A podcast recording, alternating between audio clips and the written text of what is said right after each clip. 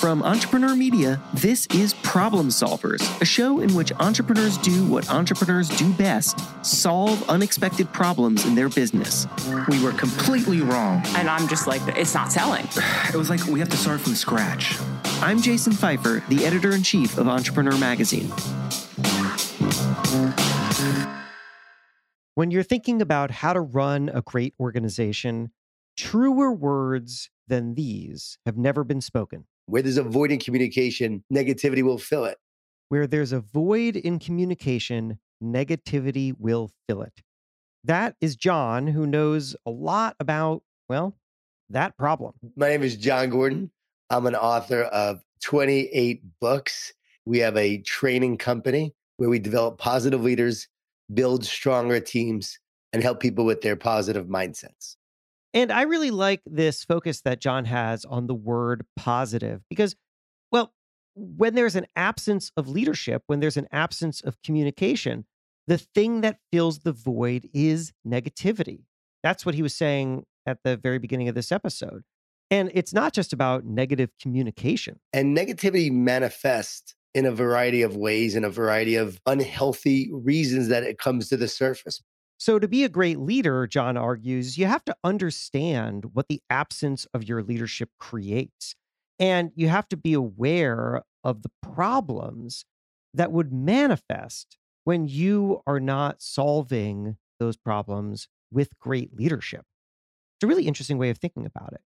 You, as a leader, can and should be a force for positivity. And where there is negativity, there is actually an absence of leadership. So, okay, what do you do? How do you think like a positive leader? What does it even mean to fill that void? That's what we're talking about today on Problem Solvers with Jon Gordon. Jon, by the way, he said he is the author of 28 books. That's a lot of books. Uh, his most recent is called The One Truth. It is, as he describes, the answer to mental toughness, the key to mental health, the key to confidence and performance all of which are very important for leaders to have too. Today, Jon Gordon, the positive power of leadership, coming up after the break. I lost my job in 2008, right before my wedding, actually. Getting let go would turn out to be my first step toward passive income, a fluid and dynamic way of earning income while changing lives at the same time. I found that online businesses are the best way to do that. It completely changed my life. My name is Pat Flynn. I created the Smart Passive Income podcast back in 2010 for anyone who's ever felt even a little bit like I did when I got let go. People who want to create and sustain a passive income stream online so they can spend more time with the ones they love, achieve the lifestyle they desire, and turn their passion into a thriving business. Whether you have a side hustle already in the works, or you don't even know where to begin, or you just want to crush it with what you got, this show has it all. Wherever you're at in your journey as an online entrepreneur, you're not alone in your quest. Hit subscribe so you don't miss a beat. There's a new episode of the Smart Passive Income Podcast coming your way every Wednesday and Friday, wherever you'd like to listen to podcasts. Let's get started. All right, we are back talking with Jon Gordon about positive leadership and what happens in its absence negativity. And to start, I had asked Jon to explain to me what that negativity looks like, how it is created, how it is recognized?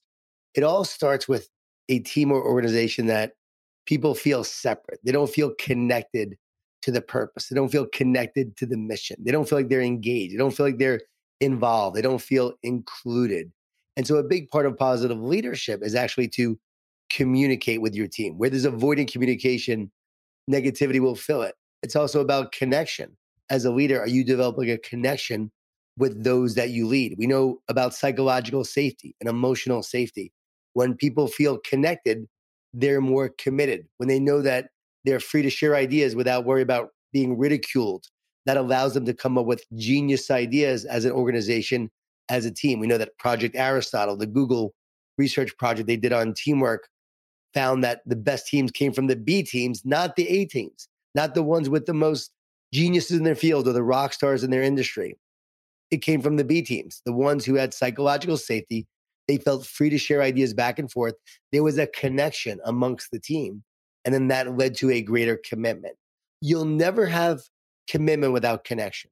So if you want to be a team that's committed, you must be a connected team. And we see that all the time. And when people don't feel connected, they're then not committed. And so a big part of commitment is is connection. As a leader, we encourage leaders all the time to connect one-on-one with those that you lead and then develop connections amongst your team. And we have various exercises to help leaders do that. But just one-on-one conversations. If you're a leader, pick one person every day on your team with direct reports and meet with that person. Talk to that person, see how they're doing. The next day, do it again. We're talking five to 10 minute conversations. It doesn't have to be a long time, but it is essential uh, to do that, to develop that connection. And then there's that commitment that develops when we are connected. But every day, to make people feel involved and part of a team where negativity can breed and grow, we're demonstrating commitment to them. They know we care about them. They know that we are involved in their life. They know that we're focused on we, not me. An organization going through change, for instance, a lot of times there's a lot of change initiatives happen happening. And if you're an organization, you're an employee, and you feel like your leader doesn't have your best interest at heart, you're now thinking about your next job. You're thinking about your next project. You're thinking about how do I survive and how do I take care of me? You're not focused on the team and the organization. And that's why teams also suffer during times of change because leaders don't drive or build the relationships necessary to get through the change and thrive through the change. So, so all these things are, are mm. real key in terms of communication, connection, and commitment. But negativity will also surface when there's jealousy, when there's envy, when they pe- feel like some people are getting preferential treatment. And again, that goes to difficult conversations that we must have as leaders and teams. Nick Nurse, the former coach of the Toronto Raptors, when they won the NBA championship, he put an elephant on his desk. It was a reminder we're going to deal with the elephant in the room. And we tell this story a lot in our trainings now. So now we have leaders around the country putting elephants hmm. on their desk as a not, reminder we're going to deal with the issues. Not, yeah, not live elephants, I hope. not live elephants, okay. but you know, these little statues that are created. But we're going to deal with the issues. We're going to have the difficult conversations and we're going to make sure that we bring them to the surface so we can deal with them, talk about them, address them so they don't breed and grow and become bigger issues. Hmm. The US women's soccer team on their march to win the World Cup a few years ago, after every match, they got together and they talked about who messed up, who needed to play better, how they needed to improve. I said, No one took it personal. I was asking Allie Long this. Mm-hmm. She said, No, we all wanted to be great together. Mm. We found the key is a small ego and a big mission as a team. So we have a star three model that we put together actually to help leaders and teams deal with the negativity and have the difficult conversations. And it starts with the S, which is small ego, big mission. And then you go to the T, tell the truth. We got to have truth tellers. We got to talk about the truth and we got to address it. A, assume positive intent. That's essential. When you're having those meetings, assume the other person is giving and sharing positive intent and you are as well. And then R, it's R3, R cubed. The first R is respect. Respect everyone and their opinion. You may disagree, but respect them and allow them to have their opinion. Realize it's all about the relationship. Don't allow the disagreement to ruin the relationship. We saw a lot of this in society the last few years with the pandemic.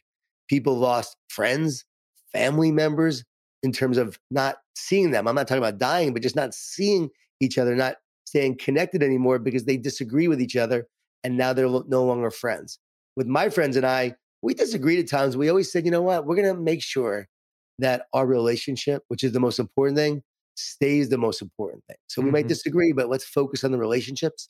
And companies and organizations need to do this as well. And then the other R is rules of engagement. This is essential. How will we have the difficult conversation? This is key for marriages, for partners as well. You disagree. Well, how are we going to engage in the conversation? You have to have the rules. So that way, okay, we're not going to be emotionally charged, for instance, might be a rule. Another rule might be everything you say in the meeting, right, stays in the meeting, or no after the meeting comments, no meeting after the meeting, which happens so often. Like after the meeting, you walk out, you're like, oh, that was stupid. You hear what so and so said? No, you say it in the meeting. If you're going to say it, you can't see it outside the meeting. And those rules help you develop a standard that everyone understands. And that allows for healthy, positive conflict, we call it. It's conflict, but it's positive because the goal is to lead to growth, not division, to lead to unity, oneness instead of separation. And this all goes to communication. Communication shares the same etymology as communion or community or commune. And what is that? To join together with. The goal of communication is to become one team, one united team. And you're powerful when you are one team and you're united. When you are a divided team and there's division, you become a weak team. So the whole goal is to come together in community to develop connection and oneness rather than separation and division. Jon, I think I just triggered an entire keynote speech of yours uh, in that. and so there's a lot to unpack there. And I'm going to try to do it because you gave me so many things to follow up on. Here's the first. If we go back about five minutes, I sorry about that. That's all right. No, it's good. You got a lot. You got a lot to. You got a, you got a lot of wisdom to share. So one thing I, Uh, I that really jumped out at me was when you were talking about how connection will not happen without it being fostered. And what that made me think of, honestly, was moments in which I have been in a very negative workspace where I didn't feel connected to the company and when people around me did not either. And you know, the interesting thing is that when you're in that space, rather than in the position that you're in, for example, where you're working with leaders to try to create the better space, but when you're on the other side of that, you're the employee who's feeling negative, connection actually does happen. It's just that it happens with other people who also feel negative. Mm-hmm. And then you end up bonding over that, which is always what ended up happening with me and colleagues who were not happy together. We bonded over that, which just reinforced how negative we felt about the company. So it's an interesting thing to think about. And I say this to prompt your thoughts on it and how leaders can identify this as a problem and then start to engage with it. That connection is a natural thing that humans will do. So if you don't guide their connecting instincts towards each other for a positive contribution to the company, then what will happen is that they they will not be independent entities floating in space. They will connect with each other in ways that you do not necessarily want them to as a leader looking to create a constructive environment. And that can calcify into a really truly dysfunctional team. So how does a leader begin to recognize that and maybe step into the middle of it and start to pick it apart and create something more positive. I love that you just shared that. And that was a real brilliant insight in terms of the fact that people are going to connect, but they will connect in a negative way over negative things. And misery loves company. Yeah. So they get together, they start complaining, and that fosters more and more negativity. I wrote a book called The No Complaining Rule that says you're not allowed to complain unless you come with a solution. Mm. And so you get rid of mindless complaining, people coming together and complain everyone's focused on solutions, which allows you to get together. But I think as a leader, as you said, you got to be aware of how people are feeling and you have to understand what they're going through and where they are. When we talk about positivity, I think there's a lot of people out there talking about toxic positivity where you're just glossing over the concerns of people. You're like, oh, just be positive. Oh, we'll get through this. Now you have to meet people where they are, understand what they're feeling, why they're feeling that way, address their needs and concerns and talk about how do we move forward on a path forward. When I got to the Tampa Bay Lightning to speak to them during training camp, they had just lost in the first round the year before. And here we are in training camp, and they're talking about last year. And they're complaining, they're being negative, and they're talking about the past. And I said, listen, we can't look backwards, we got to look forwards. I said, let's not be bitter, let's get better. I said, let's focus on what we're creating, not what happened in the past. And I gave them research. I showed them that teams that feel like they're defending something don't do very well. But teams that are attacking a new opportunity, they do great. And that became their mindset and perspective going forward. How do we attack a new opportunity?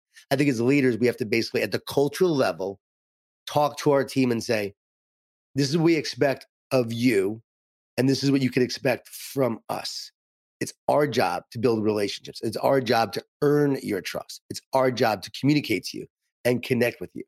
And if you're feeling another way, and we're doing all these things, but you're feeling another way, let's find out why. Is it us or is it you? And we have to be real and understand who is who is responsible for that. And a lot of times it's It's a mixture of both, but sometimes it's the leaders. But a lot of times it, it also is the employees that they're just being very negative. If there's one person that's really negative, we call them an energy vampire, and they're rallying other people around them. So I always tell leaders identify who your positive folks are in terms of who have who has optimism, who has belief, who's on the bus, who's moving with you in the right direction.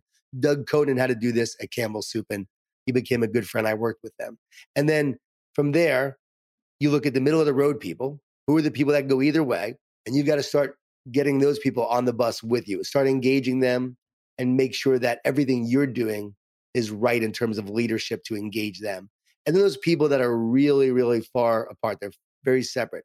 They're the group that's getting together. They're the group that just is not going to be happy no matter what. Or again, are you doing something that could change that group? If you're doing everything right, okay, great. Now you have to basically say to that group, we're going to build a culture so strong and we need you to be a part of it. And if you're not, you're just not going to fit in. Mm-hmm. And the goal is to build a culture where if they don't fit in, they'll get off the bus themselves. You won't even have to let them off, but you may have to if they start sabotaging the team. So mm-hmm. there's a long process here and there's many different nuances to this. That's why we work with a lot of leaders. There's no cut, there's no uh, cookie cutter solution. Yeah. It has to be a customized solution, but it's understanding the issues and then just making sure you're addressing the negativity and talking about it and having those conversations. And I always say, Jason, if if you knew someone had your best interest at heart, would you be more open to their feedback? Uh, sure, of course. Yeah. Of course. And that's what we have to do as leaders. What you're saying here, I think, is going to feed naturally into something that I wanted to follow up with before, which was an interesting point you made about how leaders either succeed or fail in leading their team through change. Because the answer that you gave, and I'd like you to dig into it a little bit more, was that it doesn't really start at the moment of change, it starts long before it. Because if you're laying that foundation of connection and of communication beforehand, then I guess what you're doing is you're building the trust such that the team understands that you, just like you said a second ago, have their best interests at heart. But tell me a little bit more about that, how leaders can either be helping their teams through change, but really anticipating that change long before it happens so that by the time it comes, the team is strong enough that it can navigate that change together. Where there's avoiding communication, negativity will fill it, as I said earlier. Yeah. So when there's fear and there's uncertainty, that fear grows even more. And so we have to recognize that as leaders, that people are going to be motivated by either fear or by love. They're going to be moving away from you in the mission or moving towards you in the mission. And so when we recognize that they're fearful, there's uncertainty, we got to close the gap in our communication. But it happens at every level with trust. You said it earlier trust is essential. So if you're building the communication, you're building the connection, you're building the relationship, and you're taking the time to invest in that relationship. And relationships are the foundation upon which great teams and organizations are built and you have these great relationships, when you're going through the change, you're able to now lead people through the change because relationships drive real motivation. And mm-hmm. people always follow the leader first and the vision second. So you might be saying, hey, we're going here. This is what it looks like. This is great. But if they don't have a relationship with you and they don't think you care about them, they're not getting on your bus to go with you to that destination. So you got to paint the future. You got to show them the vision. This is what it looks like. This is where we're going. We're excited about that. You got to show them how they are involved in that process, how it includes them, how they contribute to that brighter and better future. That's a big part of leadership, rallying people towards the future and engaging them and showing them how they're involved and how they can contribute to it. Because people want to be part of something greater themselves. They want to feel like they're contributing.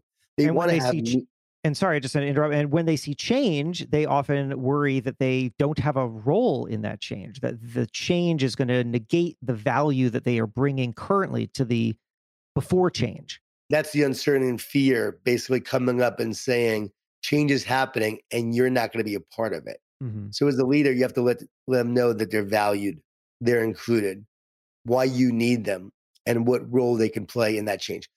People love change actually. Everyone says oh people don't like change. No we love change. What we don't like is transition. We don't like going through the transition. We love what change produces but we don't like the transition of going through it. And so we have to help people through the transition to experience the change that they'll ultimately love.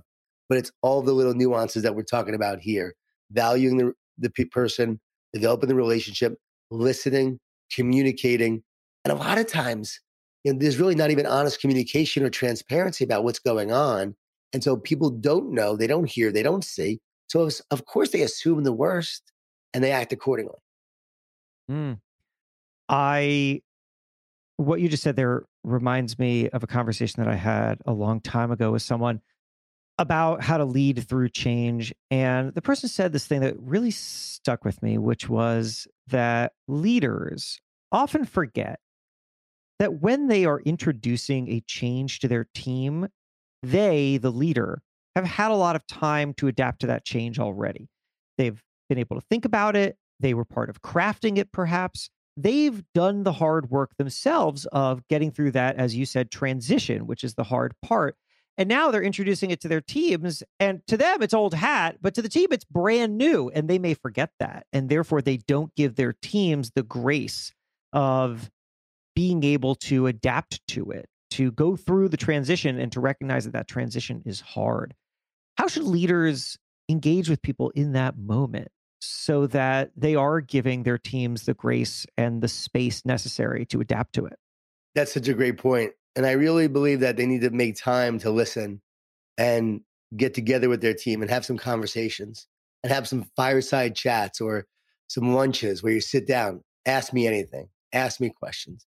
And again, it goes back to talking, listening, having a conversation, and then allowing people to process the change and the transition that's happening. And if you do that as a leader, you make time to do that. What's happening today is people are so busy. They're so stressed. They're running so hard, thinking about what they have to do next, that we're forgetting to take time to invest in the relationship that allows everyone to be more successful. Mm-hmm. So it's about taking that time and just having those conversations, allowing people to process and walk with them. See, if you're ahead of them, because you already know where you're going, but you're not walking with them, because you're far ahead. Now there's separation. Walk with them to create oneness where you're part of the change, part of the growth, part of the movement of them moving forward with you. And part of the connection. I mean, that's a really nice yeah. visual because a lot of what we've been talking about here is making sure that you're connected to people. And that visual of walking ahead of your team is the exact opposite of being connected with them. If you're up ahead, and your team is feeling lost and they're all together behind you, well, now they're going to be connected, but it's not going to be to you, right? Exactly. And that's my biggest challenge, honestly, as a leader myself. When I have a vision so often before my, my team does, I see it so clearly mm-hmm. and they don't. Visionary leaders really struggle with this. Entrepreneurs often struggle with this. Steve Jobs struggled with this because he had the vision and he would get very frustrated that other people didn't see it and so you have to not just be a visionary, but a teacher. So you see it, you know where people need to go.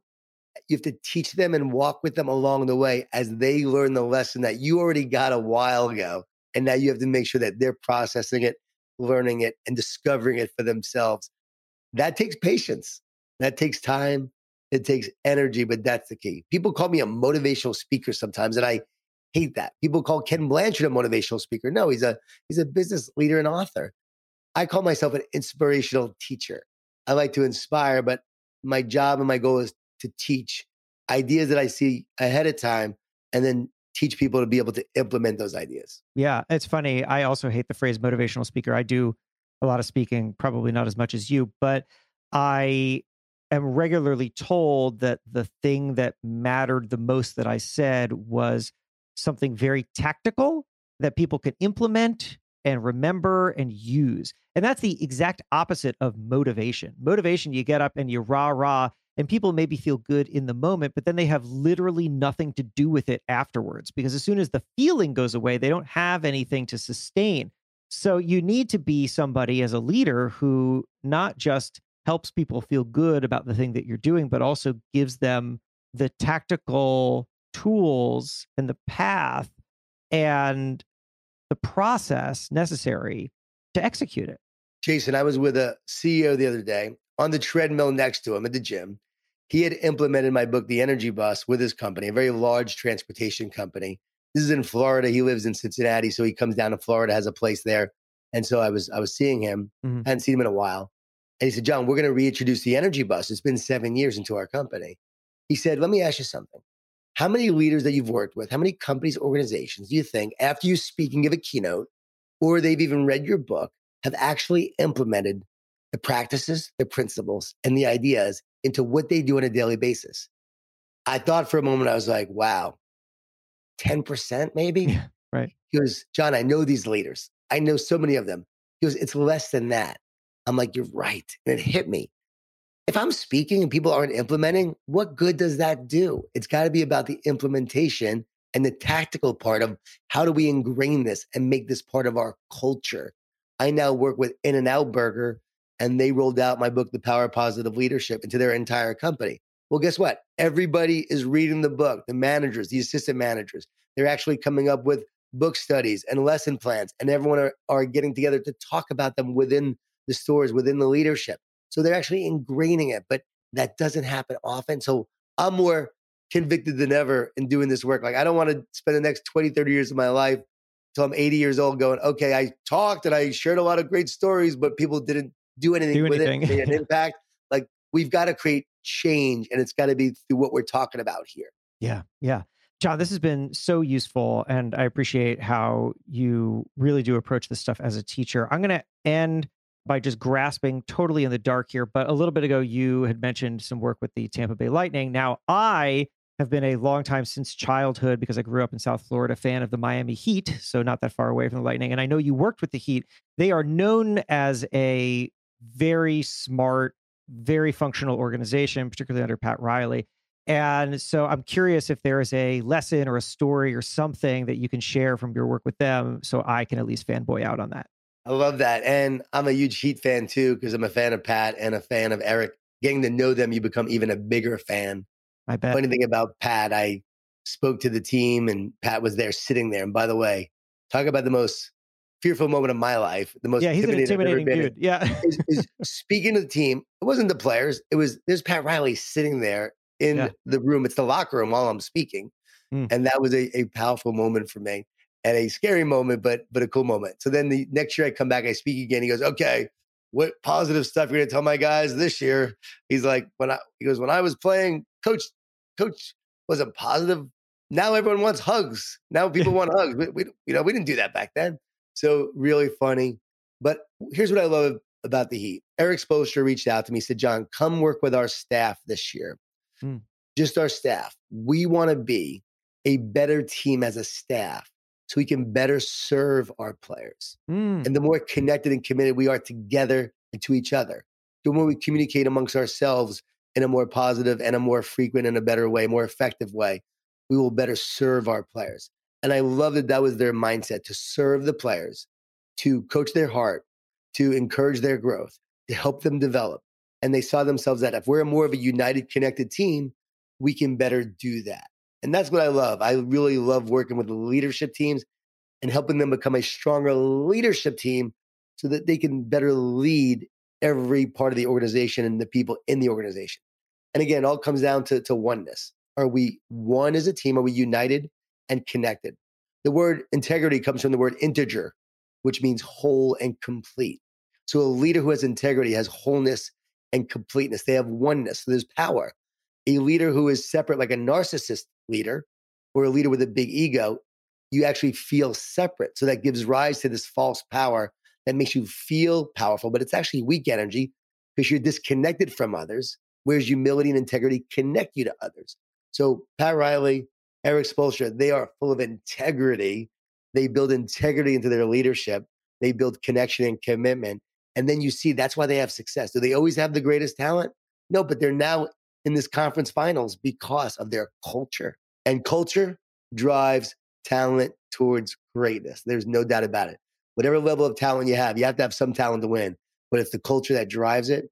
And you see that with the Miami Heat often. So I'm glad you're a fan because I am too. Oh man, and I'm glad I asked that question. Thanks for that anecdote. Jon, how can people reach out to you and get more of your work? Then go to jongordon.com, J O N Gordon.com. Also, Instagram, Twitter at J O N Gordon11. I'm also on uh, LinkedIn. And I really appreciate this conversation. Such really insightful and amazing questions that I love it. Challenged me. So it was great. Oh, good. Well, thanks, Jon. I really appreciate it. Thanks for thanks for joining me. Thanks, Jason. And that's our episode. I would love to hear what you think and maybe even about a problem that you solved. You can find me at my website, jasonfeifer.com. J A S O N F E I F E R.com. Also, I have some more useful stuff for you. I write a newsletter about how to future proof yourself and become more adaptable and optimistic. I would love for you to sign up. It is at jasonfeifer.bulletin.com. Also, check out my other podcast. It's called Build for Tomorrow. In each episode, I take on some belief that we have that holds us back from progress and show you why it is not as bad as you think. Problem Solvers is a production of Entrepreneur Media and comes out every Monday morning, so make sure you're subscribed so you don't miss an episode. Thanks to Deepa Shah for production. My name is Jason Feifer. See you next week.